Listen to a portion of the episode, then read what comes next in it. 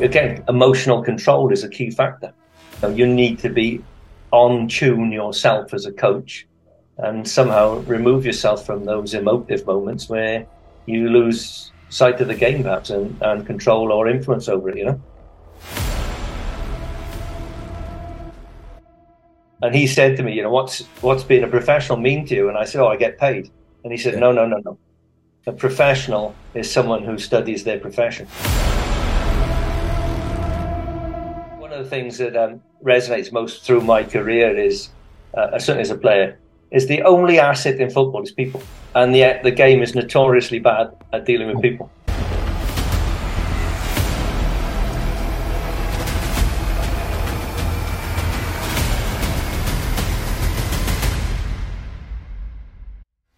Welcome to the ProPlayer.com podcast in conversation with Rob Sherman, a coach who's traveled the world, who has done it all from being a player to a coach, worked in the men's and the women's game, worked at every level, uh, ran national associations on both sides of the world, a re- real coach educator, and a real person who's got time to develop and help. So, for the uh, young aspiring coaches that are listening today, this is going to definitely be worth investing the time. Without further ado, I'm going to introduce Rob. Rob, it's great to have you, and I'm I'm super excited because you're a big, big part of my development and my journey as well. So thanks for joining us. Our pleasure, Dave. Great to see you, mate. To be honest. Thank you so much.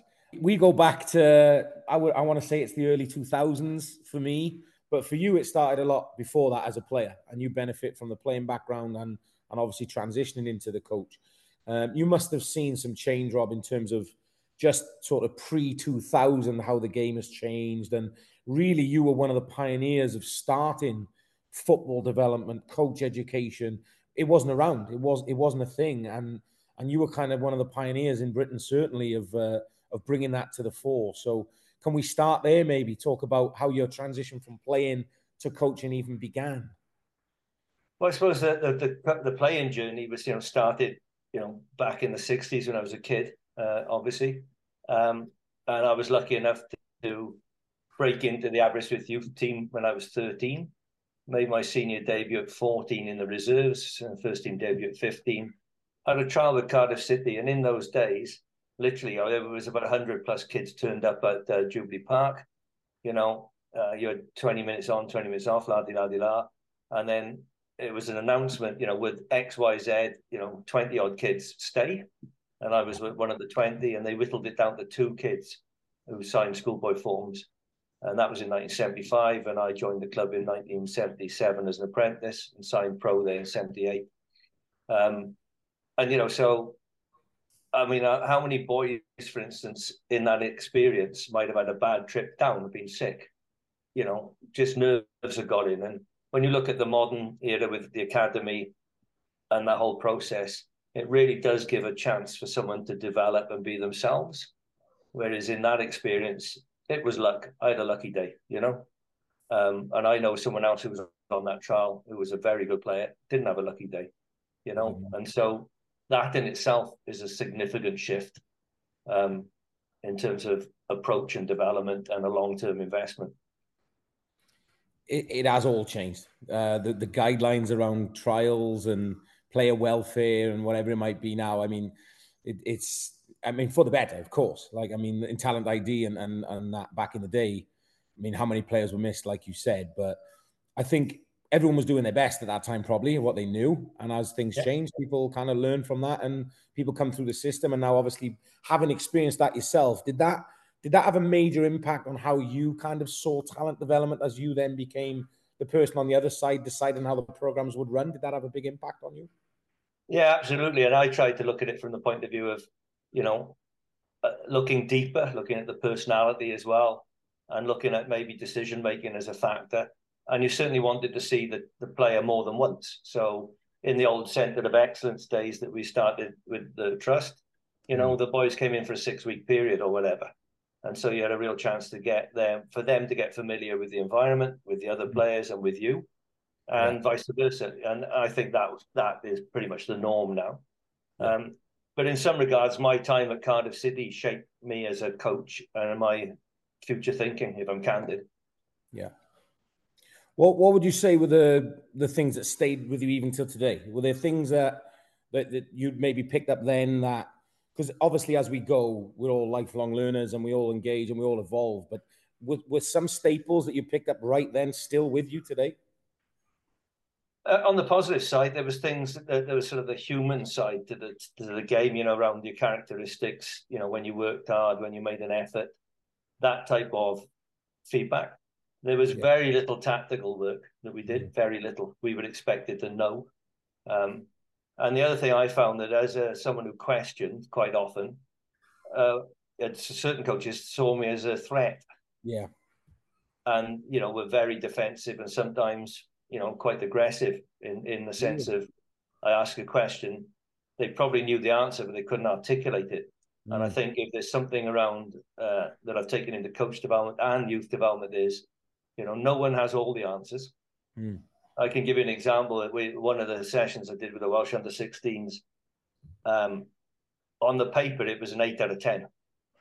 When yeah. I, when we were on the pitch, it's running at about two out of ten. And I stopped the session, said to the boys, "Lads, you know, I'm trying to achieve X, Y, Z." It was a, a, a bit of a switch from you know to the two advanced midfield players, yeah. but it's not working. What do you reckon? And someone came up with a, a solution, and I said, "Let's try that," and it worked. And I can guarantee that those players bought into me much more from the fact I trusted them than tried to protect myself and blame them, say, for instance, you know? This is huge because I see this even today. I see this now. I see, I, have I've watched coaches, I've been in environments with coaches. I've, I know coaches who they'll, a question will be raised and just in the way that they approach the answer, even in the way that they feel like they're being targeted, like you, you've almost you, you've broken that connection with the players. You're talking about using that opportunity to increase the connection with the players, which is not even making the best of a bad situation. You're actually making it huge positive. I think I think so. I mean, ultimately, you know, the wisdom of the group. Someone there will have a solution. Mm. You know, and sometimes it doesn't come readily to yourself.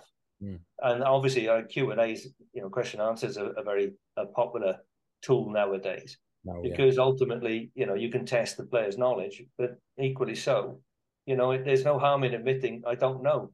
Let's mm. try X, let's try Y. You know, no one has all the solutions. Mm. Mm.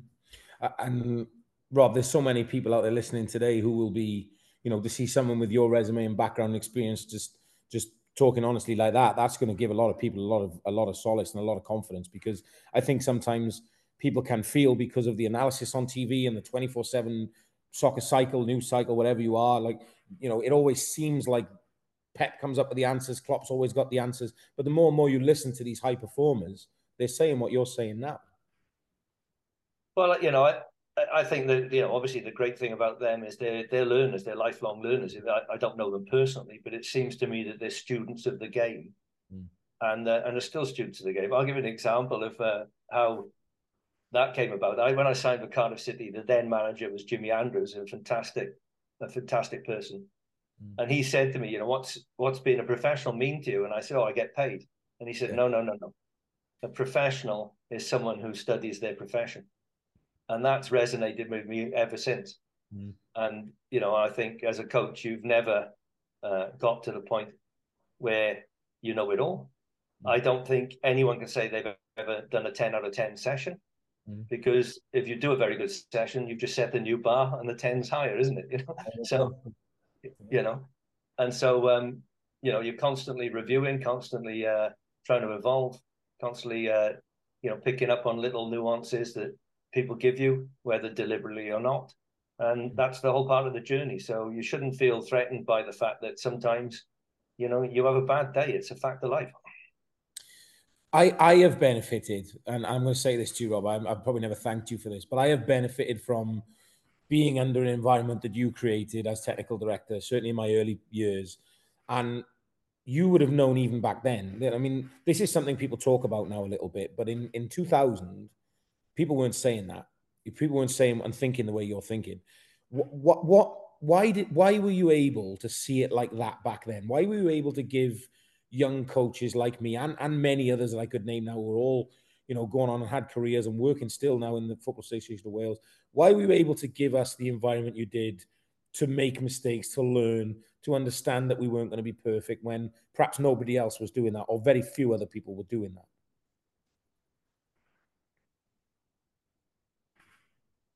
There's probably a couple of reasons. I think the first one is probably, you know, in my own journey, I didn't really make it as a pro. I was out the game by 21, 22.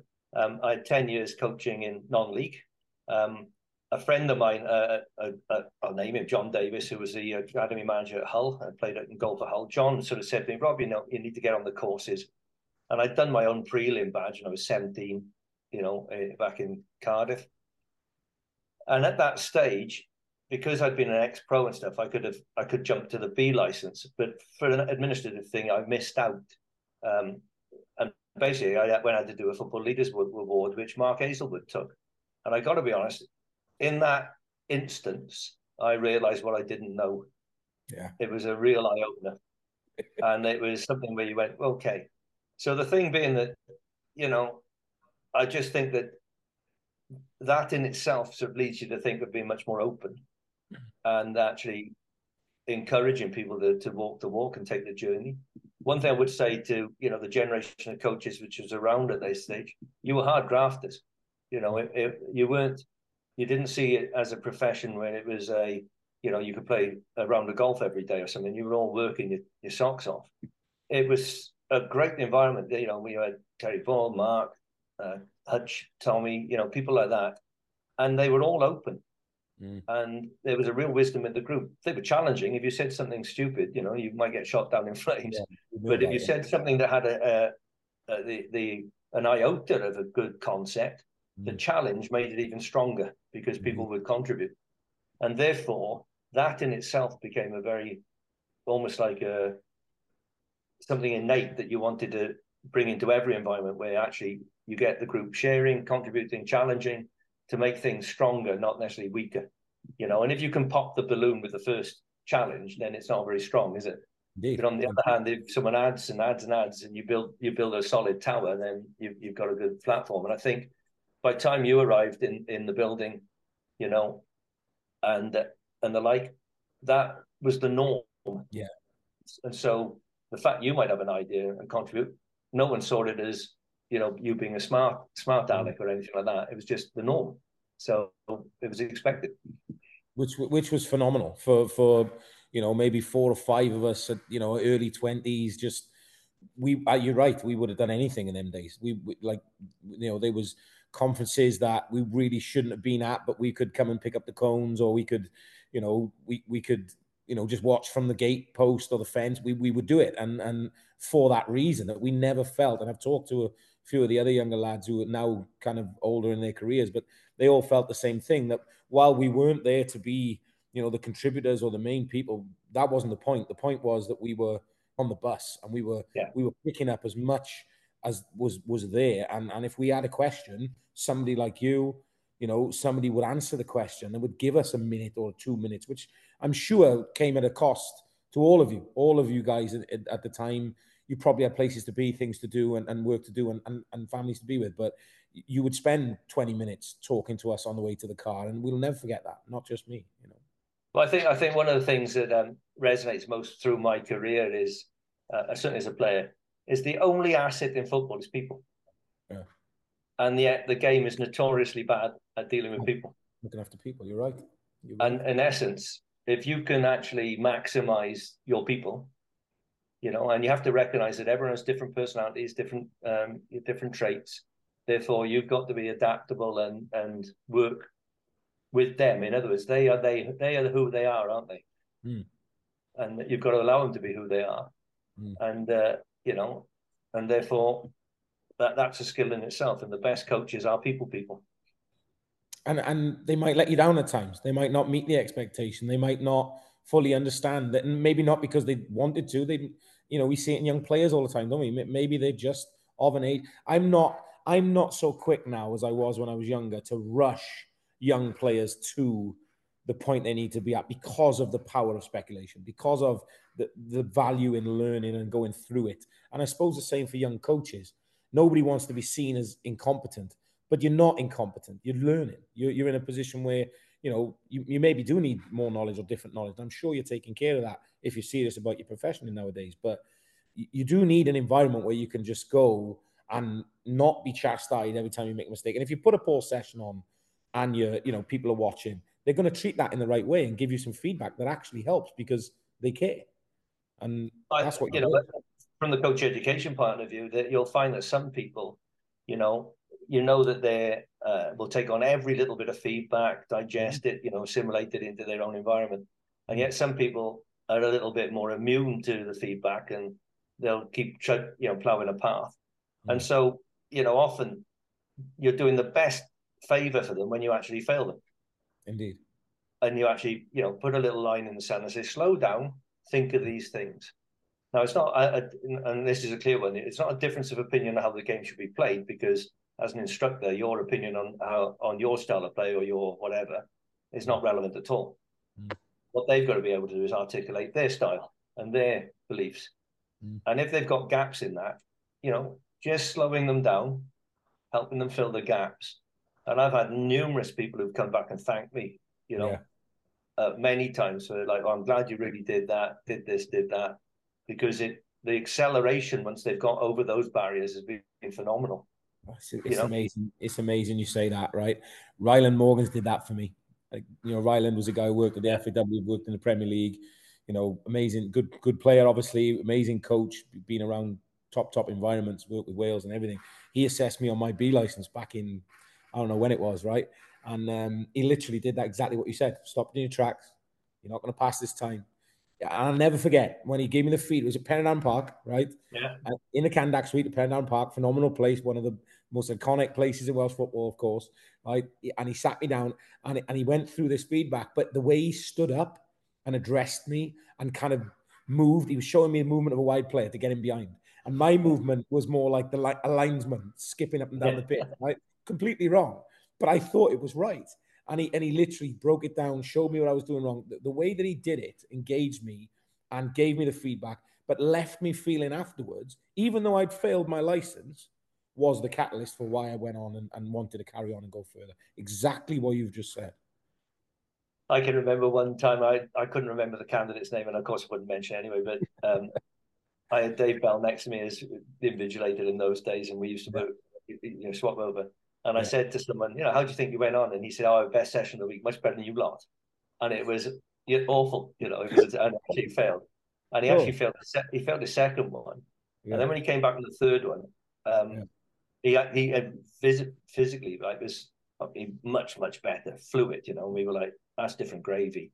And yeah. he said, I can never thank you enough for the work. Yeah, the because it, it, had actually made him reflect, made him think, and it and and he transitioned into someone. And I have no idea what he did afterwards, you know. Yeah. But it was one of those where you go, he he was he was on route to be a good coach, a and, and that's coach. and that's why you do it, and that, and that's why I wanted to do it because I I learned that, like you said, verifying and watching and doing all that stuff I, I could tell the value that everyone was taking and the pride that they were taking in helping people on their journey. It wasn't just about awarding a license or doing no. a job. It was more than that. Way more. Yeah, you, you know, ultimately, I mean, you, we all value. I value every license CBA, and you want people to to to feel as though they, you know, it, it's meaningful. So ultimately, you know, there's a standard, and it's important that they reach the standard. And if they've reached the standard, they know they've reached the standard. There's no gift. That's right. And I think that in itself is something, but also you you want them to fulfill their potential. And if you can help, and it's only a small, let's be fair, in the coach education sphere, they've accrued loads of experience as a player, probably got loads of coaching experience. You're only contributing a few percent, but that might hopefully be the percent that makes, you know, the difference, uh, to you know, uh, uh, helps them capitalize on their ability. There must be thousands of people out there now who have been influenced by by you personally, by the programs that you ran, by the things you put in place, by the ripple effects. You'll never know. It's it's like I suppose when you work as you've done with national teams, you'll never know the impact that you have on on a country, on on on a on a group of people, on a group of coaches, and and that's a that's a big responsibility. It is, and I always sort of say that you know, jest in, in jest really as well as anything is the thing about player development. As long as you haven't haven't mucked them up, you've done all right and the same with coach development. You know, I, will give you an example. I was back in the UK after I'd moved out to New Zealand in about probably about 209, something like that. The first team were training down at um, at the Vale, I'd pop back to see some of the lads, um, you know, from the trust, and uh, yeah, you know, the the lads in the first team came over. You know, again, won't name, I don't want to name names and drop names, but you know, bit of that golden generation who who come through, yeah. and they come up and they come over, shake hands, give you a cuddle, and you think, ah, I didn't actually damage them. That's good. I didn't mess it up. For good, and that's enough, you know. And again, in terms of your contribution to their development, minuscule. They they were all in good clubs and the good coaches had a great education. If you just added one percent, fine. If you took away one percent, not fine. You know. I, I, I actually do know what you're saying, and I, and I and you are being humble a little bit, but there is something to what you're saying as well. It is true. And what do you think then, Rob? That you know, without getting into the nitty gritty of it, what what the coaches do that you know is it because we say all the time there's no right and wrong way, but what the co- what is the main things that coaches do that kind of stop them from achieving their potential, or what are the things they don't see, perhaps their blind spots that they might want to think about in terms of okay, maybe I need a redirect. Maybe I'm not having the impact with the players I want to have. Maybe I don't want to mess them up, as you said. What what what have you seen? Has that changed over the years? Is that the same now as you saw before? Um, I think a number of things. I mean, myself and a, and a colleague in Australia, Kelly Cross, we developed a coach development model, which had sort of at the bottom of the of the the box, if you like, was knowledge. Mm-hmm. At the top was a vision and philosophy, and then you had three columns, which are management or leadership, match, and training. And if you like, you know, you need a clear philosophy on how you lead and manage, how you play, and how you actually train. You know, your training methodology. And I think sometimes, you know, um, the devil's in the detail. It always is, you know. And and we linked it to, um, if you like, uh, uh, again, we linked this sort of methodology where you gave the players tasks, if you like, and then cues or you know, triggers, whatever you might say. So, you know, as in essence, you might be saying, right, the team task today, for argument's sake, is, you know, it, whenever we can, can we get someone behind the back line? Well, whenever we can, you know that some people will do it when you shouldn't. Mm. we'll try. Yeah. Yeah. So then you have to try and point out, um, you know, when the right time is. Now, some players will immediately know when's right and wrong, so you don't need to influence them. But every player is on a slightly different speed of learning, aren't they? Yeah and that's where you need to personalize it. And I think you know that's where you need patience. That's where you need to tailor your feedback to each individual, whether it's you know audio. Some will accept words, others it needs to be visual. Some are kinesthetic; they'll they'll get it by working through the motions. Mm. So you need the full set of clubs as a coach, and you need to sort of devise the methodology of when to get out the putter, when to get out the wedge, you know, when to get out the driver, etc. Uh, and you know the toolbox. So and and the toolbox will change, you know, depending on the players you're with. So I think the biggest mistake is that you know some people limit their toolbox. They have, they don't challenge themselves enough to to try different things. And uh, and again, it's the devil in the detail. What are the type of things that you can say? So rather than you know when the ball's here type feedback, you know, it could be what are we trying to do? Well, they, you globalize it. So they say, oh, well, we're trying to you know, move the opponent to create space between or behind. Great. Okay. So what are you trying to do off the ball? Oh, I'm trying to do X or Y. Good. They understand what they're doing. Right. Why did you do why did you do that?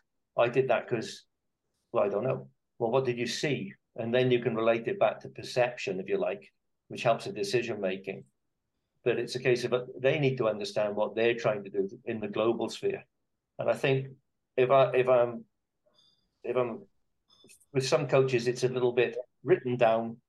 They're just going to get out their key points. Yeah. But they're not watching what's happening. For for people out there who might be thinking that's not me, or maybe that's me, but I don't admit it, like how do they get past that? What if what if they've kind of realized a little bit, maybe I haven't had the impact in a session that I want, you know, it's a tough one, isn't it? Because like nobody wants yeah. to go there, really, do they? And I, and when I started this, I was like, I, I listen to a lot of things where people don't really ask the question that everyone wants to hear. I think that's what people want to know. Like, what? How how can they turn their mind to this if they weren't aware? Even if they need a recheck, like what advice would you give people who are saying maybe I don't need to expand my toolbox? What I do is just fine, and they can take it or leave it. But what advice would you give them? Well, I think uh, one of the great things we had in you know, my area was Cardiff, and I had Cyncoed or whatever, you know. So we had the, the college up there, and the likes of Mitch and you know the boys were doing the courses up there. Yeah. I had loads of students doing PhDs who would come down and say, "Can I film you?" Yeah. And then wire you up, yeah. and then you'd hear what you were actually saying. Yeah. And sometimes you'd go, "Oh, hang on." That's not me. I don't say that. That's not good. yeah. You know, I can remember one time I had a terrible cold, and all you could hear was, you know, like I was like, like it was a pig, basically. and and I was thinking, God, you know, that's not good for the players.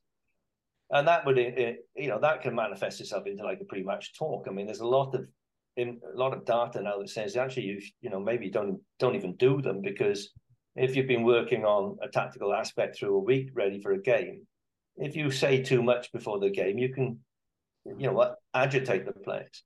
Mm. Some you know you have to trust that they know, or maybe you do a little group. They do it in groups themselves and back front front back five front five something of that nature. But the point is, I think filming yourself and recording yourself is a great way of learning. Mm.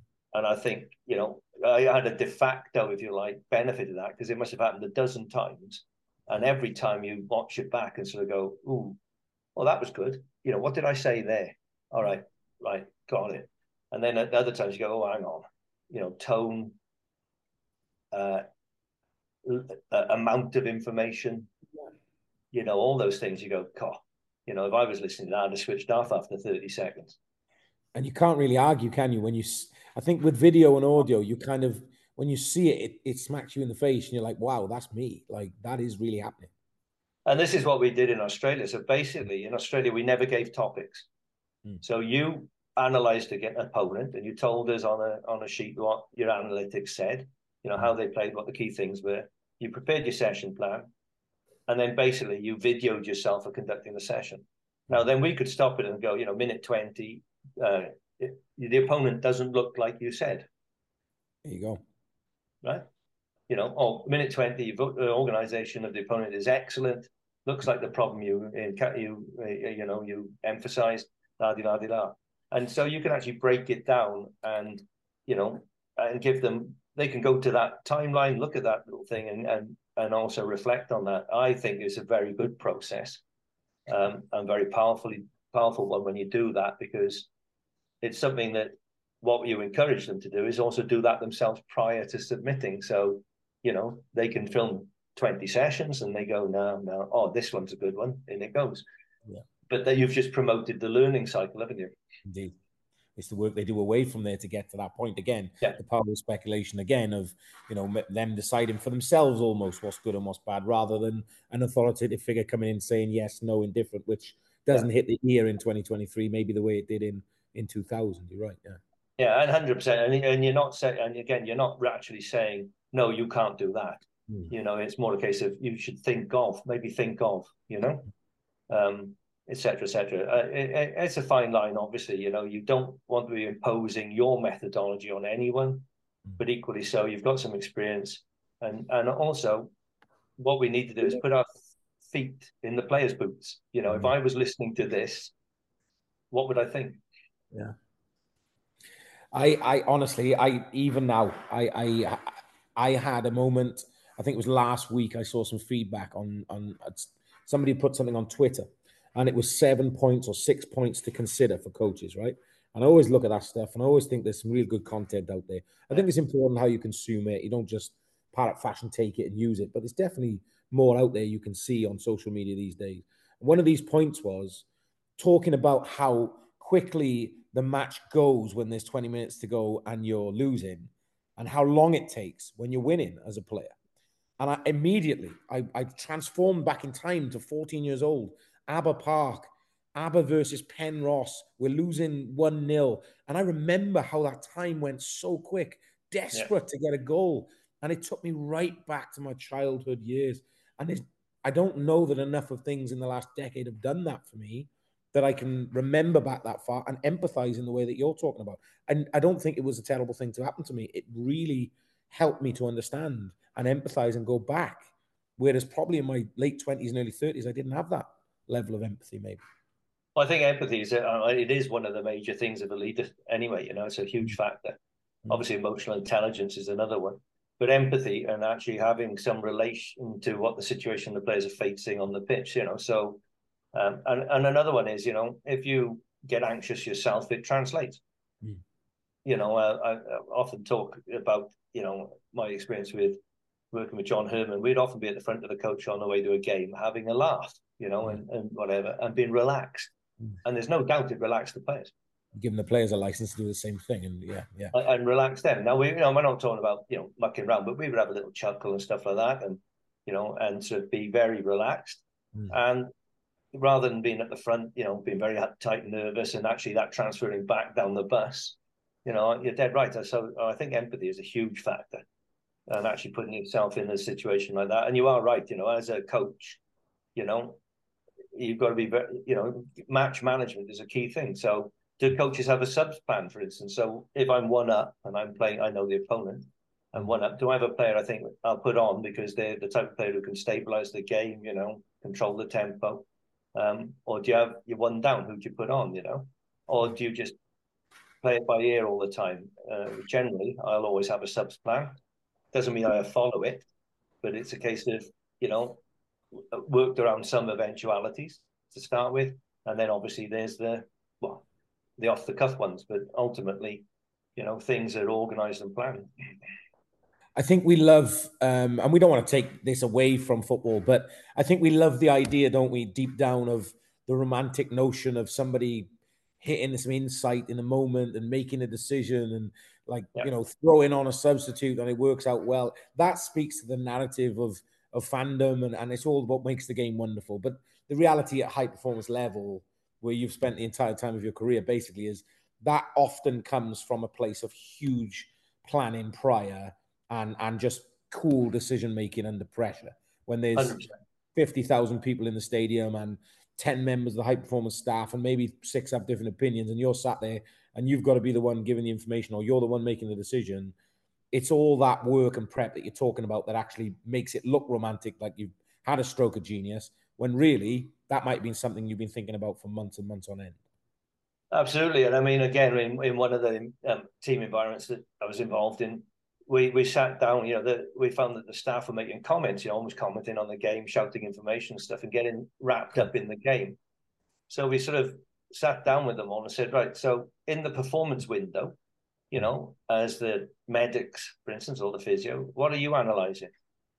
oh, you know, injuries and stuff. Okay, so have a look at how people move and run. You know, we, you might actually recognize fatigue.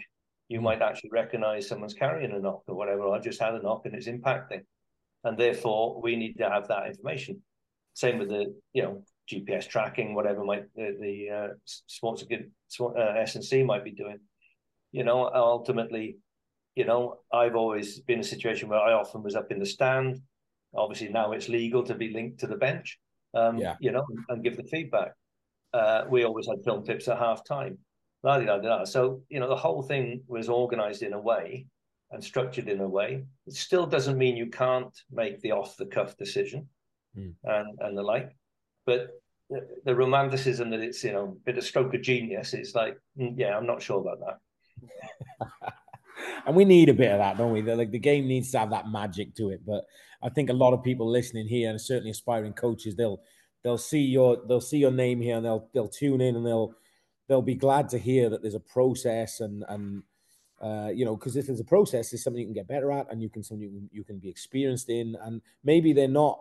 Maybe there's people listening right now who who haven't done that and haven't thought of these things and have never considered that, and they can they can go away and start working on that for their own kind of philosophy as well. And I, I, one of the things I sort of believe in, it's a personal thing, is as a player, I never really got upset by the referee, and I mm. don't as a coach. Ultimately, I can't control him. Mm. Um, you know, we make bad decisions as coaches. The players make bad decisions as players. The referee will make a few bad decisions. So what? You know, I and I'm not. I'll be candid uh, without getting into it. I'm not a fan of VAR. It's another subjective decision, and it for me, it, I think it undermines the referee. It's almost a case of trying to sterilize the game from the media's point of view. You know, can't no mistakes, and you sort of go, in some respects, it's it's accelerated the debate about referees' decisions, not not exacerbated it. So, you know, again, emotional control is a key factor, mm-hmm. and uh, you know, uh, you know, you need to be on tune yourself as a coach and somehow remove yourself from those emotive moments where you lose sight of the game perhaps and, and control or influence over it, you know?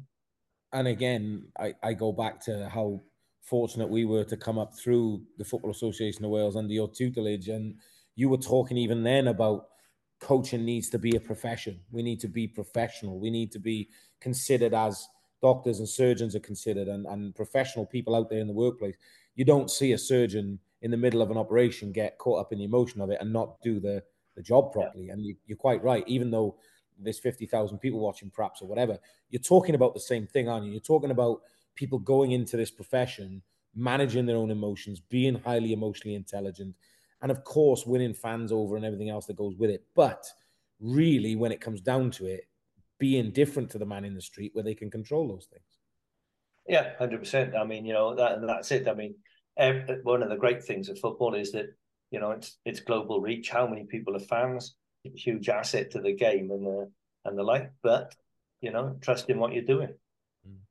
And they want you there because they believe that you are, you know, the person who's put there to do that job. And, and, if they don't want you there, they'll soon let you know. And let's be fair, you know, in, in a professional coaching sphere, having yeah. the sack is a fact of life. Yeah, indeed. So you know, it's just one of those things. You just have to accept it. Um, Rob, I really want to talk about. There must have been times you've had an amazing, and you continue to have an amazing career, and you have literally run federations all across the world, and and worked in national teams and different confederations, and the experience you have. You know, it, it you, like I said, I introduced you as football royalty, and I know you you won't want to hear that, but you know, to a lot of us, sometimes we're, we're kind of sitting there going, well, you know, it can't have been all plain sailing. There must have been times and moments where perhaps you maybe bit off more than you could chew, or you or you were faced with adversity and you had to deal with that. And nobody is as successful as you are without having that grit and determination.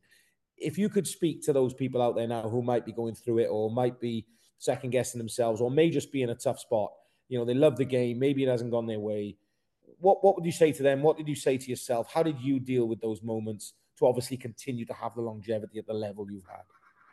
Well, there's a couple of things. Again, you know, I, I was asked a, a Cardiff City to do something um, on the dismissal of a coach. Basically, the, the coach, you know, it's the days of um, looking for conversation. And I was asked to speak out against the coach, and I just disagreed with it, and I said I wouldn't do it.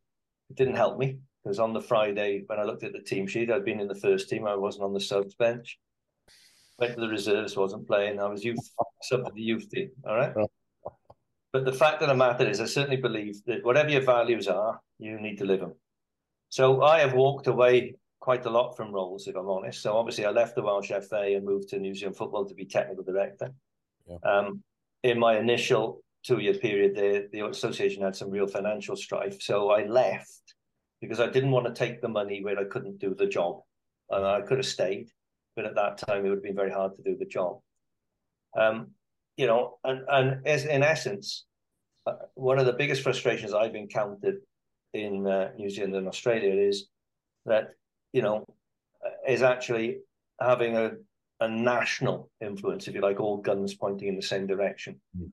Uh, for whatever reason, the states or the regions tend to sort of, oh, it's dis- different here, you know, we can't run that schools program or whatever. Yeah. Um, and I and I, that I find that very frustrating. And at times, then I have walked away. I'll be candid on that. I've actually walked away when you when I don't think I can do the job. I want to do the job. I don't just want to have the job. Yeah. And if I don't think I can do it for whatever reason, then it's not the job for me, and I'll walk away because ultimately I'll make myself ill because I, you know, I'm fully committed, mm. and the frustration just builds up or whatever. When on the other hand, you're working for an environment where, you know, and I certainly feel this with my current environment in Fiji, where I feel that they they're a progressive organization. They really want to try and do the right things. They listen. You know, it doesn't happen overnight. I understand that, but it's it's not. You know, the the there's we're, we're gaining momentum, if you like, then actually, you know, you feel as though right, I can stick this out. I can, you know, weather a couple of little storms or whatever the case may be. You just crack on. If on the other hand you're pushing water uphill, maybe you shouldn't be staying. You know, so there's a fine line there. I think um, it's a difficult one to gauge. I think uh, you know, obviously, some people have need the job. They've got to feed the family. They have to do it. Mm. Um, I've, I've never actually taken that stance, if I'm honest. If I can't do what I think is right, and then I then I'll leave. End of. If I can do it, then I'll. You've got me 100. percent I'm. You, you know, you get 120 percent out of me. I think there's a lot of people listening to this who will be so enthused by hearing someone articulate that feeling because uh, they may i'm sure there's a lot of people who would do the same thing or have done they'll continue to do the same thing but maybe thought they were doing it alone or maybe they thought they were being silly by doing that. But staying true to yourself and the you know immense pressure let's be honest like giving up job titles giving up huge roles giving up the kinds of things you're talking about like some people don't get anywhere near that level in their lifetime you know even for one of the roles that you've held in the last you know two three decades. So you i i find i've found moving to another country and living outside of wales for for a decade now you only really get tested in those moments. Eh, you know when those tests come along you only really find about about yourself in those moments. And unless you're in that environment you never know what how, how you're going to react and what you're going to do. And i had my test at 18 you know as a young pro mm. and i and I got to be honest, the, the, the, guy concerned I met in the car park, it just bumped into Mm. And he said he couldn't thank me enough. I mean, you know, he had his compensation. Mm. Yeah. You know, he just was like, I can never thank you enough, son. And to be honest, if they'd asked someone else, I'm sure they would have done it, but they asked the wrong person. And you go, well, that's the best testament I've ever been given. Yeah. And, you know, I, I, I, of anything I've done in my career, that's the thing I'm the most proud of, that I didn't stitch someone up for my own benefit. That's that's huge. I'm, I'm I just pause there because that's huge. That's that. Like, there's a lot of people would say that with the jobs you've done, mate, and the stuff you've done, like for you to be proud, more proud of that. I think that's major. That that lots of people are going to need to hear that and want to hear that, mate. That's huge.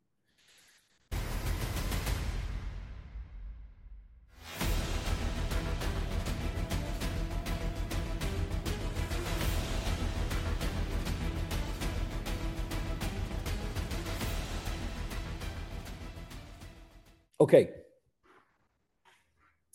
So as as we sit here now in in 2023, um, with all the changes that that you would have seen and you would have been part of driving forward as well, Rob. How has coaching changed? How has how has coaching elite players changed in your mind on the grass? You know, it it it, it hasn't always been as simple as you know technical warm up, skill practice, technical practice, skill practice, game or you know what are we seeing now or where is it going now for you that perhaps we didn't do or think about or consider 10 15 years ago? Is there anything major that you would say that's definitely a shift? I would i would imagine that in many cases i mean again i don't know them personally but i mean i think it's evident when you watch them that you know you watch uh, man city you watch liverpool there's a team model you know they're working on how they play in each of the four moments. And by the four moments, I mean how they attack, transition to defense, defend, transition to attack. And I think, you know, if you periodize your week, um, obviously there would be a point where maybe in pre-season, you'll periodize your period where you're just working on you. Mm-hmm. You're not worried about any opponent and you're building your team's capacity, you know, introducing your new signings to your style of play and your team model. Then obviously as you get into the season, well, you're looking at opponent and making some some tactical variations perhaps on on that. And of course the spectrum is there, isn't it? So, you know, if I'm Colchester playing Man United, I'm probably working on how I defend. Man United, I, you know, no, no, Colchester are.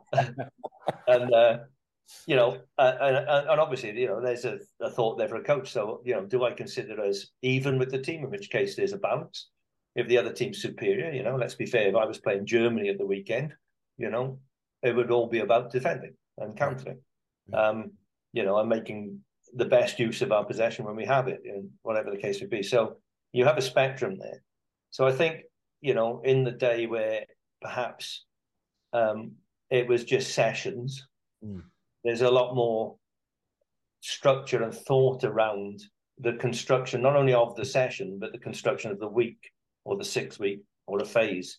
Mm. Um, also, there's a much more, you know, sports science has had a huge influence on the game in the last, well, 20 years alone. Mm. And, it, you know, you go back to our day or my day, you know, we trained pretty hard every time.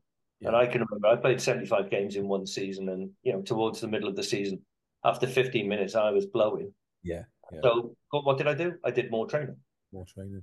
Where I should have done less. But, mm. you know, ignorance is bliss. Mm. And so, you know, the, the whole concept now of um, managing the loading, you know, it doesn't mean you can't do the work you you want to do. You just manage the loading, working out your week, you know, your recovery period, your diet, nutrition. The, the whole thing is now a seamless ecosystem, isn't it? And it's, you know, I, and I even in the, the last 25 years, you know, the days when you handed it over to the fitness coach, everyone works collectively now. Indeed. The best clubs, they work collectively. The fitness coach is there helping you monitor. It's a lot more football specific. You know, that doesn't mean there isn't some isolated work. And and it is an ecosystem. Uh, you know, the, the physio, the whole team is a team off mm. the pitch. And all of them construct the week's output. They especially in, you know, this this podcast hopefully is going to be heard by a lot of people all around the world, hopefully Australia, New Zealand, UK, everywhere, but also in in in youth soccer in America. The the clubs now, the youth soccer clubs in America here, because of the pay to play model, they have fantastic facilities, they have full time staff. You know, the grassroots clubs can often offer, you know, what you would expect of a professional club at some level. So, you know, periodization and and you know game models and actual plans they're a thing of the norm now in a lot of US US youth soccer clubs and there'll be a lot of coaches out there who, you know, will will want to do a great job, and maybe maybe they're under pressure to to to to fit in with a periodization model. Maybe they hold on another, another job during the day, but they want to do a good job. But it's it's it's definitely something more than it used to be. It's not as easy as just kind of turn up and deliver something and, and, and off you go. For those that really want to get into it and really do a good job, what advice would you give to them? Maybe, you know, maybe maybe it's a little bit outside their comfort zone. Maybe it's just extra work they have to do, but they, you know, these these are good people. They want to do a good job. But we can all go out there at some stage in our career and throw a ball out and do a session and and not really have it linked to everything else, and nobody's really going to know any different. Well, let's get into the real meat of it. Like, what what do you say to those people? How do you encourage them to to maybe try new things and branch into new sessions and deliver new things that maybe they haven't done before? And and as a second part to that question, what is new? I, I can't believe there's a practice out there, Rob, that you haven't seen or you wouldn't have known of or you didn't invent at this point. Like, what is new out there that, that maybe people can think about? Well, I think I think it's a, it's an interesting one. I think you you know you go through the journey as a coach where you know in your initial period, you know you might coach. Let's just say you coach four times a week, forty yeah. weeks. You've got 160 sessions. Yeah. Right? In time, you realize actually you know only need 12. yeah, yeah, right. And that, yeah. uh, you know, actually, there might be some variation within the twelve, but in essence, you only need twelve. Yeah. So uh, I think there's that journey that you go through. The other thing I would say is that you know what what you're what we're when in certainly in youth development, and actually in any any any sort of level of play, you want to make the player great at the things they're good at, not not just good across the board, but great. So you know, um, build on their strengths and make them great at them. You know, help them iron out some of their areas of weakness.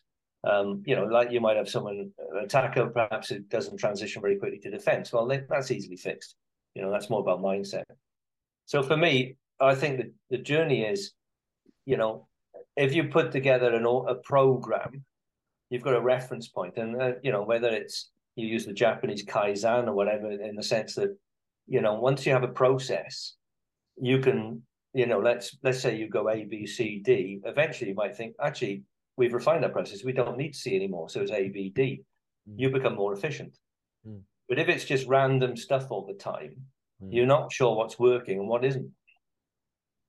And so for me, you know, we're a process driven person. Um, you know, that's the advantage of uh, leaving school with five O levels because you think you're thick. Having a process, I think, gives you the uh, the, um, the luxury of looking back and refining that adding, maybe taking away, and just learning from what you're doing. Onto the kind of what is new thing. I mean, I remember maybe five years ago, I saw some some coaches from Common Ball and they were using tape instead of cones on the floor, and I'd never seen it before, and I was like, oh wow, this is something different. And and then I realized it's just tape instead of cones. It's not actually yeah. any different. And no. you know, you, we can get caught up sometimes in the new and everything else, but ultimately, when you've done a possession practice in a in a rectangle or a square, and when you've got players on the outside of a grid or inside a grid, when you're working with overloaded numbers or you're doing a cross and finishing session, at some point you get to the point where you've done it all before. Do we need to invent new ideas and new sessions? Do we need to evolve? Are we? I understand the point of trying to make it as close to transfer the learning to a game. There's some really good work that the English FA have done on the youth modules about that in terms of people want to go up and look for those things. But it, do you think in the next five to 10 years we will see a raft of new practices and sessions because of YouTube and more access to the first team environments we see on, on social media? Or do you think it's all been done and it's just a, a rehashing of, of the old?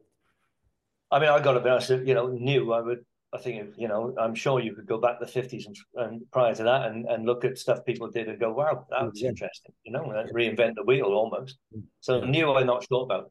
I think um, in essence you know whether you isolate something or it's you know fully opposed its relationship to the game and its ability to improve decision making is a factor for me so you can do an isolated practice as long as you can highlight those. Uh, maybe not not be maybe not verbalize it, but actually the session stimulates those factors. Then the players are learning. So the question being, it's not about just entertainment, is it? Not just about having fun. Mm. It's about actually having a learning outcome. The learning could be hidden. They don't have to know that they're learning. It, it could be subliminal. Mm. So I'm not sure there is anything new, if I'm candid. Mm. You know, I mean, you see the stimuli, like people do the light sessions, you know, for peripheral vision and stuff and, and the like. Mm. And, you know, I was talking to someone who did a study in Australia, they did a study in Brazil and they come up with some sessions. Well, what about having, you know, two, uh, a player behind a player who moves left or right and they judge their peripheral and they mm. take the ball in the opposite direction. Mm. Just by just by checking your shoulders a little bit, you get mm. the stimuli. You don't need a light a human Indeed. being can do. Indeed. And so, in all honesty, the game tells you what to do. It just be how far you want to break it down, and and and what the level of uh, of limitation, if you will, or isolation. You know. I mean, there's, there's, there's genius in that, and and I don't know. I mean, everybody listening to this will will have got to the realization, I'm sure, at some point of remember when you stopped watching football as a fan and you started watching it as a coach and then you never go back. Like that's something that everybody will, will, resonate with. But what you're talking about is is is is is, is genius, really, and, and simplicity. But it's genius because you're looking down from that forty thousand feet thing, or you're looking down from the top of the stadium, and you're isolating a period of a part of the pitch, or four or five players, or even one or two players, and then you're producing a practice that is as close to the demands of what that might be. And it might not be in a full phase, it might be a broken down bit of that first, as you said. But that's is that something that comes into your kind of planning even now? Well, yeah, you know, certainly find that um, you know over the years you talk about winger fullback practice, for instance. I know I did something like that on the A license where we mm-hmm. did in um, you know sort of um, functional practice and then build right. them up into a game. Yeah. As long as the stimuli is there. So, for instance, it's no good if the fullback just has the ball at his feet and almost takes a free kick. Yeah. put the winger behind. So if someone plays the ball to the fullback, the winger can time his first movement off the speed of the ball. Then he tries his second movement off the touch. Obviously, for me, the ideal one is they're opposed anyway. Then the, the defender reads his intent and drops off, but he has it to feet. The uh, uh, defender gets even tighter when he goes in behind. So there is the game components are evident, but they're not, if you like, the chaos and the influence of the centre forward, centre halves, isn't evident at that stage. Mm. But if you slowly then introduce it, maybe not in the same session, but if you slowly build that up, then the complication, if there's, you know, the, the complexities become tiered and the player starts to realize, oh, he spots the centre half's already in the channel, has it the feet? Or they play the centre forward and he runs inside and collects it off them. So the game nuances become much more um, evident, and you can construct that to help people on their journey. Now, you know, in my era, we just play football. Yeah. Now, but I played 20 hours of football comfortably a week, mm. easy. Uh, you know, and, and, not not organized. I mean, basically, we trained if we were lucky twice a week, and we played on a Saturday. But I still yeah. played on my way to school, mm. every lunch, you know, dinner time, morning break, dinner time, lunch, afternoon, on the way home from school, we played. So you learn subliminally, you learn, uh, unconsciously learn a lot of these things. Now, you know, there's an element where you have to construct a learning environment for players to absorb this because they don't play 20 hours of football a week.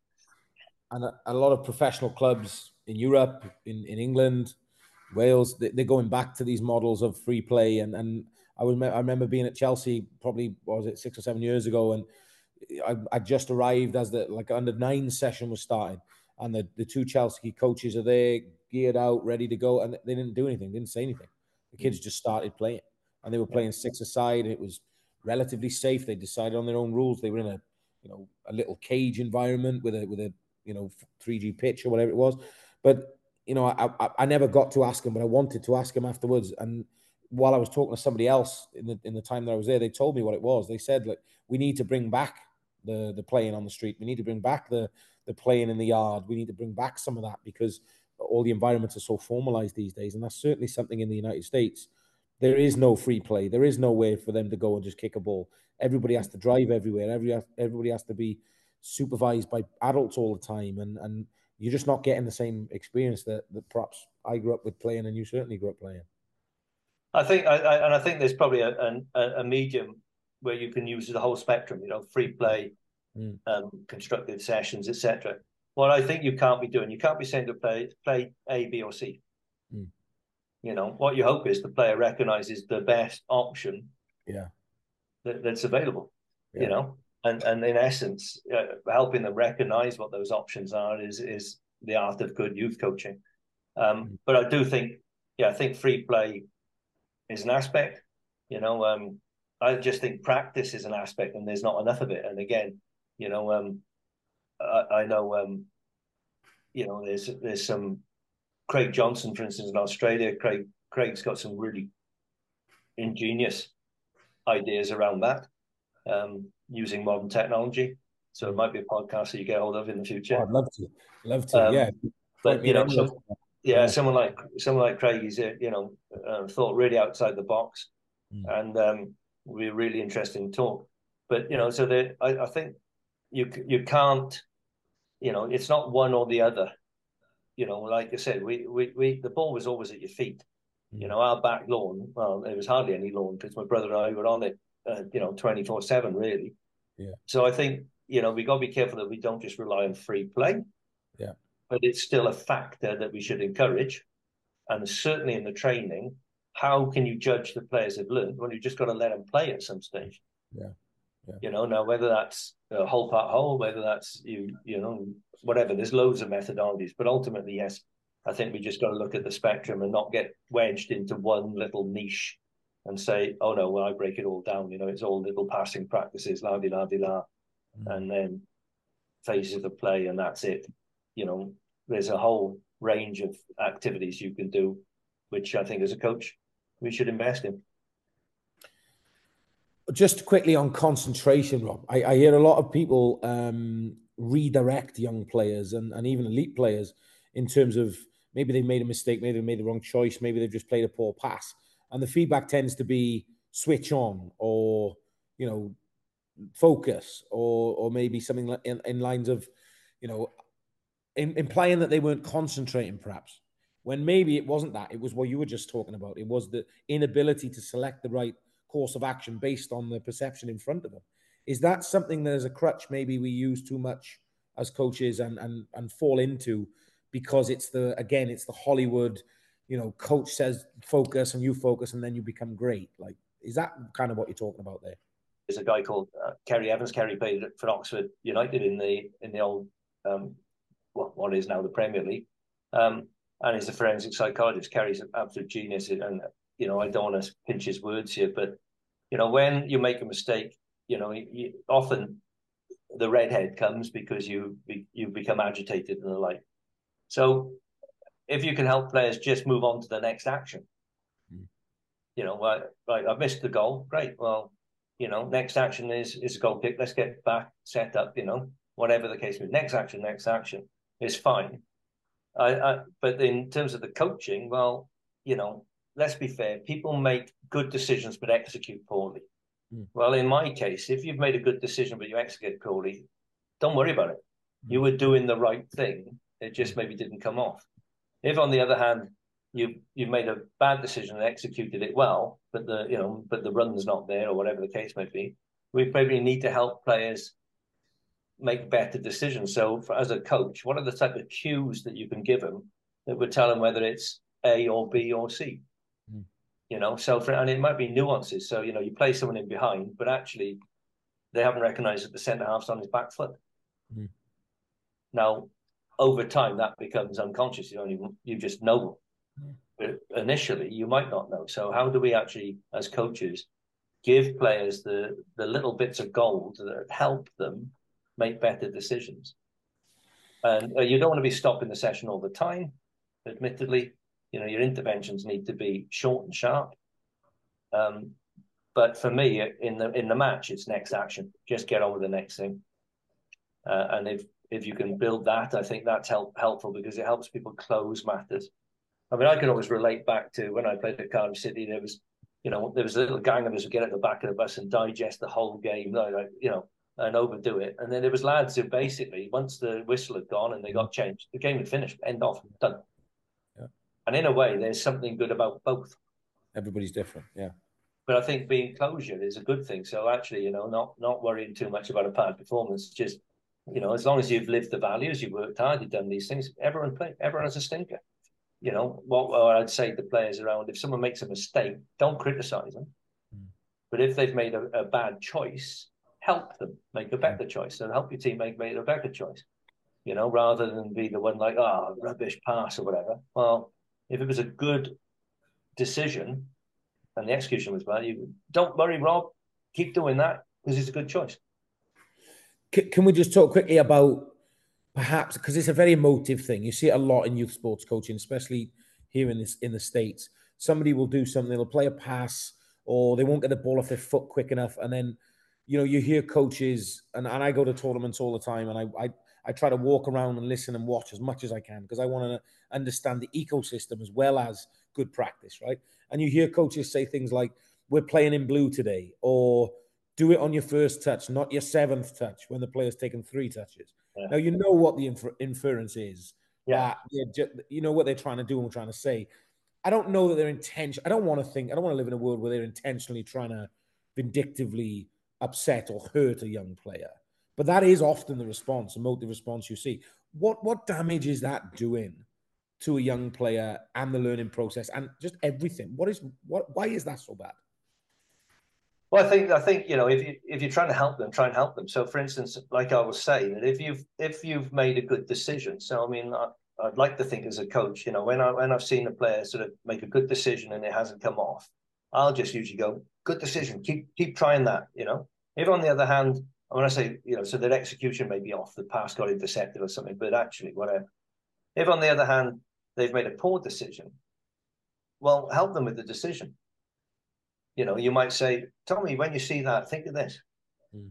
Now, you might not, the likelihood of them actually hearing that and digesting that during the game is minimal. Of course. So there might be a time to do that, and it might be in training. You know, do you remember in the game you did so and so?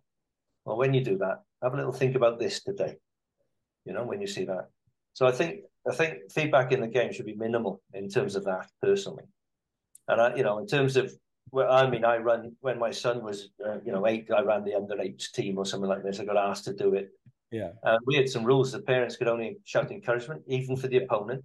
Yeah. No feedback to the players. La di la di la. And we just wanted them to try mm. and learn by success or failure. And they were great, absolutely great. The parents were fantastic. And in fact, most of those lads uh, stayed in sport. And they, yeah. one or two played decent standard of football but most stayed active. And at the very least, if your sport keeps, and this is something I think we were quite good at in the trust, if if participating in sport means that you like sport, in football you end up liking sport. Sport, football's done its job. Yeah. But I can think back to my school days where basically a whole a whole group of people were put off sport for life. Right. And then took it up in their thirties and realized they were a good runner or something. You know.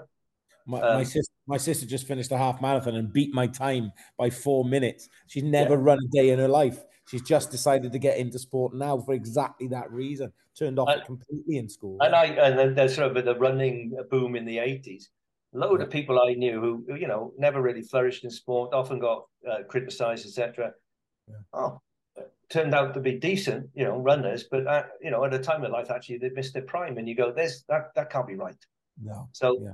I think you've got to be very careful as a coach about sarcasm, mm. very careful about you know highlighting all the negatives, when in essence, you know, there's nothing to say, you know, you, you know, try and do it on two touch, two touch tempo, fine. Mm. Especially if actually is consistent one that someone takes too many touches. Mm. Because that's not that's positive affirmation in some respects. But if you're constantly highlighting the negatives, you know, there's a danger there. Equally so, you know, um, it it shouldn't always be about highlighting the positives. You know, you want to help someone overcome some of their weaknesses. So you know, or overcome those issues. So there's a fine balance. It's just a just be careful of the extremes you take the balance down, you know. I think that's a great way to put it. Just be careful because the, the, the danger is the damage you might create for a young person going into adolescence, going into their 20s. And we all know the lessons we learn in our 20s, but the ultimate situation is you might get an adverse reaction to them even wanting to take risk in their later life or, or wanting to, you know, to, to to, to expand out of their comfort zone in later life. And really, what right do we have as youth coaches to impact on that outside of the game if they're not going to be in the game? And obviously, the knock on effect of them quitting sport and all the hundred percent. I'll give you a little example of um, just how you know. So when we were with the under 16s, 15, 16s in the Welsh FA, but we mm. we were played at a game and we made a change at half time and announced the change at half time, tactical predominantly and the, the, the boys were so uncomfortable because the player was uncomfortable mm. at half time. You could you could sense this empathy with the lad we changed. Mm. And we didn't perform particularly well for about 15 minutes after half time. And literally I went, that's our fault. Mm. We managed that badly. So we made a choice that if we were ever going to make a halftime choice, we'd grab the player at halftime as we were walking off, just so you know, and it transpired in a game not not long after, different group of players. So I pulled him aside, just said to the lad, look, we're going to make a tactical. You're doing okay. We're going to make a tactical. I'm taking you off. Don't worry about it. You know, we, are happy with what you've done, but it is a, a, positional change. So anyway, we make the change. We announce the change. The boys look at him, and because he's Indeed. Oh, okay with it, yeah, they were okay with it. Yeah, and it worked like that. And it was a lesson there in terms of how, you know, uh, uh, helping the the group's empathy without making excuses or the like. Um, just just they were able to move through it straight away. Right? That makes sense moving through. And it and it's applied, uh, applied in senior football as well. Every every top player that I've spoken to, work with, they've all said the same thing. Look, I get it. You're gonna get, you're gonna give me some bad news, bad information. You're gonna correct me. You're gonna do this. You can do that. But just do it openly. Do it honestly do it with an element of empathy, of course, but just be real with me and and have yeah. that conversation when you're walking off with that with that young lad in your example there, and you're having that conversation. It's not an easy conversation to have. You could no. easily walk into the dressing room and just deal with it later, and and like you said, then you get the the fallout, right? But just by being putting yourself in a difficult situation, and you should have the the wherewithal and the quality and the skill and the calmness to be able to do that. Really, when you're doing that kind of job, shouldn't you? So, what, so why don't we do that more? Why don't coaches seek those moments out? Is it just because it's uncomfortable, and and do we just need to get over that as coaches? Yeah, I, th- I, think the other thing is, you know, have that empathy. So basically, you know, try and remember back to the time you got dropped, or the time you got binned, or the time you got taken off, you know, yeah. and, and, the like, and and just relate how you might have dealt with it if it had been done different. You know, that's not to say that you know everything's got to be in a kid glove or anything of that nature. No. We're not saying that, yeah. um, because I think you can smell insincerity when someone says to you, "Oh, you're doing really well," but you go, "No, I'm not."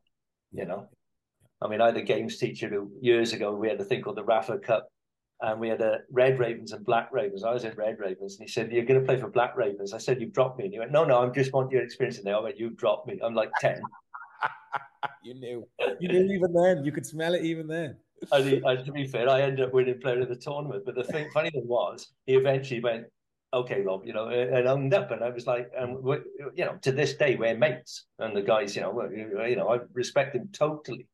To this day, my, all my games teachers respected him totally. But it was one of those where you just knew you could smell it. Yeah, and be being open. And you know, and then and therefore, why wouldn't anyone smell it off you? Indeed. What what I want to get into what you're doing now, Rob, and, and obviously the, the amazing project you've got here with the Fiji national team. But you know, just on that, then to finish that bit off, if you have to have an honest conversation with a player, let's say you're selecting a player for the international squad or not, or you know, if you really have to get in there and you know yourself, this is a face to face, I have to go and do this now. Like, what advice? What is there a protocol you follow? Is there advice you would give to young aspiring coaches who, who perhaps want to do that well? You know, because if you get it wrong, you're gonna have a you're gonna have a major problem. So, well, I think you know from a sort of um, you basically speak the truth. You know, so for instance, you know, you're not, you know, maybe someone that's not going to start, you know, uh, and maybe not be on the bench. You know, you have an individual meeting, like whether it's, you know, time doesn't always allow you to do for a sit down, but literally call them over in training. Here's the situation. You know, here's the rationale behind it um, blah blah blah blah blah, and just be be honest. I think the player respects that, you know, and also you know like sometimes it might be about fitness, for instance, you know. So what can you then do to help resolve that issue? You know, I'm not talking about injury, but you might have someone who's not fit enough for a crucial game, you know, or whatever the case may be. Um, and what are we actually doing to contribute towards his development or her development to help them be fit enough? So it, it's not just a case of dismissing them and saying, sorry, you're not, whatever, because there's a partnership, isn't there? So, you know, you know, I think, and that's what you're, you know, we're hoping to build is that sort of um, ability to help them become a regular. Mm. You know, I would say in junior football, my, you know, I'm a big fan of the everyone plays. You know, like hmm. there's nothing worse as a kid, and we've all experienced it. Stood on the side waiting for your goal. Yeah. and you get two minutes at the end. And if that's a message to say, choose it, you know, sport's no good for you. Yeah. And we've got to make sure our grassroots aren't doing that, you know. I, I, I have made a conscious effort in my in my youth coaching um, to at least in a period of maybe two or three months in a season to have started everybody in a game, to have, yeah. you know, given somebody two games in a row, even if I know that maybe you know not not to their detriment because they, they, need opportunity to develop. And you're not going to develop unless you have a good trainings program and have a good games program. But everybody after a certain period of time will be able to say i've experienced starting. I've experienced coming off the bench. I've experienced being left out whatever it might be. And only then i think can you have any conclusions of any kind of quality and, and you know validity because if you've only ever brought a kid on as you say for 10 minutes at the end or three minutes at the end how are you ever going to have any kind of you know valid opinion at the end. You've never seen the kids start a football match. No. You know I mean? And to be fair, for for them, you know, they they've not accrued game time. Yeah. So you know, often you you know, if you took two uh, two players, for instance, and and you don't know their background, and you're having a trial, for instance, right. some player might have older brothers who have actually played, you know, yeah. for five years. And they're doing quite pretty well, and then you've got the kid who's actually just taken up, and they're not doing too badly. Well, who's got the most potential? Probably the one on the the one who's just taking it up. Yeah. But we make this decision far too often on, oh, they're stronger, bigger, faster, you know, they're more advanced, so they're in. Well, actually, what we're doing is slowing down the development of everyone, mm. of the others. So, you know, there's a balance to be had there. I know it digressed a little bit from the Fiji discussion, but, you know. No, yeah, yeah, yeah. But it, I, wanted, I wanted to sign that bit off because I thought I was really, really interested. But yes, let's let's get into that. So Rob, unbelievable career, continuing to work at the highest level. Obviously, have this opportunity here now in a part of the world where you're you're not just you know responsible for results, but also developing the game as well. Like, what what drew you to this challenge, and what and what you know what do the world need to know about Fiji soccer? Well, I'll be honest and say, you know, I've I've lived in New Zealand now since 2007, and in the Oceania region, obviously, you know, uh, people will be very aware of the you know athleticism within the region from rugby, for instance, particularly. And, and they're fantastic athletes. And you've still got a situation where kids are playing on the street. So there's still that sort of, um, what's the right term? Still that sort of level of just skill, just, uh, you know, innateness, you know, and, and whatever. And so there's a phenomenal opportunity here in, in not only in Fiji, but, but across the whole region. so I was doing some consulting for OFC. I knew Flemming Serritslev, the previous coach. Flemming used to be on the JIRA panel in Europe um, from the Coach Ed days, and we had a number of liaisons. I understood uh, Flemming was leaving. I just happened to raise it with Timo Jankowski, the, the, the TD, and it manifested from there.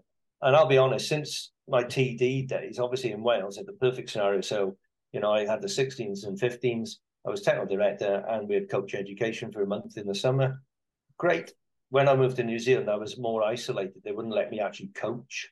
Um, and so, you know, I've been lucky enough to coach, but often, um, you know, with John Herdman, it was after I left New Zealand football. the Australian FA let me coach with the Canadian women. Mm. And so coaching is my passion. And as I'm getting to the end of my career, I sort of thought, well, I just want to get back on the turf and a bit of self actualization. I mean, I can remember in 206, my last A license in Wales, a couple of candidates saying, How the hell aren't you coaching full time? You know, and you're like, which is very gratifying, if I'm honest, cool. you know. And I hadn't passed him at that stage either. So, but, um, but you know, that, that type of thing. So I, I wanted a coach, and obviously the opportunity came up. Um, like I said, progressive FA, loads of potential. One of the big things we we have a challenge is is that if you haven't held a passport um, in, in, once you turn 18, you have to reside in the country for five years. Right. Well, we've we've some lads in Canada, we've some lads in the US who are playing a decent standard. There's a couple of boys in the A League, and the likelihood is we can't actually play them because they won't have a passport. They're not going to give up their career and move back to Fiji. Mm. There's a bit of lobbying going on. Hopefully, the government might change that because in many countries, if your mum and dad or your grandparents live there, you can get your passport. Indeed. So yeah. that's a bit of a challenge. But equally so, you know, um, like I said, progressive. I can have the players in camps, whereas outside of the FIFA windows. Mm. So I'll have opportunities to work with them and, and actually develop them, you know, over an extended period. Mm. And it's um and, and, and I think they're a very progressive FA. They uh, they've got a long term plan, and obviously I'm the, the an element of the short term plan. You know, we're very much about the next cycle, but there's longer term work going on as well. So it's the sandwich effect. Hopefully, we can make some progress, and um, and and it, the um, sorry, uh, FIFA have extended. Oceania only ever had 0.5 of a place for the World Cup. Now it's 1.5. Yeah, with the bigger tournament. So yeah, yeah. So now there's a chance that you know, if you don't qualify automatically, and obviously New Zealand a stronger nation, mm. um, but there's a 0.5 slot up, so you could then go into the intercontinental playoff, mm. and you could still, you know, you could still do it. So the chances of having two Oceania teams in the World Cup are there now. Obviously, the tournament's bigger with the 48 teams, etc. But you know, all the sort of ducks are lining up, and um, and it's just an opportunity that's too good to miss. You know, really it's uh, it's very realistic. The qualification could be attained in that way, and we've seen that with some Concacaf nations and and yeah. other teams that perhaps haven't been to tournaments. They've done the same thing, and and there's obviously a huge benefit, as you said, in terms of having longer camps or more time with the players when there's no major domestic league in the country. That makes perfect sense as well, and you know you'll be on the grass working and getting your principles embedded, and um, you know that's that's that's the work, as you say, you love to do. What what what is Fiji soccer for you? What what will we see from the Fijian national team? Like how how do you want the game to be played there? Well, I think um, you know there, will be that element of spontaneity. You know, mm. uh, that ability to do something off the cuff. Mm. You know, uh, the unexpected. Definitely, we want to build a structure. So you know, possession based game. You know, uh, aggressive in transition. You know, and try and win it back as soon as you can and then a, collective organized defense, etc., with a good counter mentality. So we will be building that, and they've, they've built on that, you know, under Flemming's period, but we'll we'll try and elevate that onto another level. And of course, with youth development happening now and younger teams, so the Oceania region is, you know, introducing under 15s tournament and stuff. So there's a lot more continuity rather than just the two-year cycles. So there's a real chance to build an, uh, a national identity in terms of playing style as we move forward. Mm. So we're looking at looking at that, obviously. Then, you know, like I said, but we don't want to take away that individualism that they have. You know, we have defenders who quite easily drop a shoulder and take someone out of the game. Mm. Oh, great. No problem. You know, if you want to actually create overloads, well, the easiest way is just beat someone. That's one of the ways to do it. Yeah, exactly. You know, so those are the, the type of things we want to. But we we really want the players to understand why they're doing everything, you know. And they probably aren't, aren't fulfilling their athletic potential yet in, in terms of the national leagues. Pretty good, mm. but it's not pro. So ultimately, you know, we need to get the players fitter, and they've got enormous potential athletically. So you know that that in itself will be a factor where we can play at a higher intensity for for longer. So that will be something we're trying to do.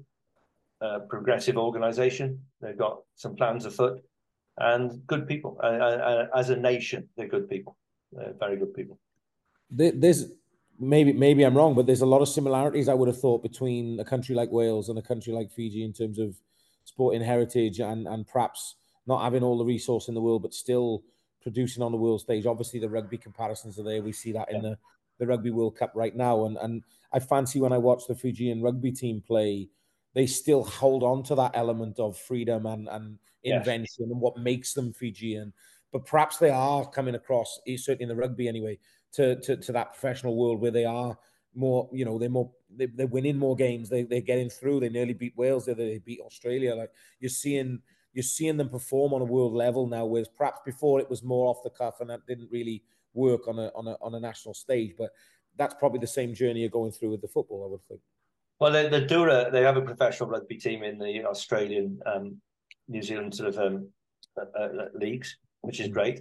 So there's a domestic professional team, but also they have a high percentage of overseas players playing professionally in some of the world's top leagues. You know, now that ultimately is probably the aim where actually if we could get more players overseas, you know, both short term, long term, so a good campaign would expose players, then, you know, for the clubs, there's a revenue stream, you know, with international transfers and the like.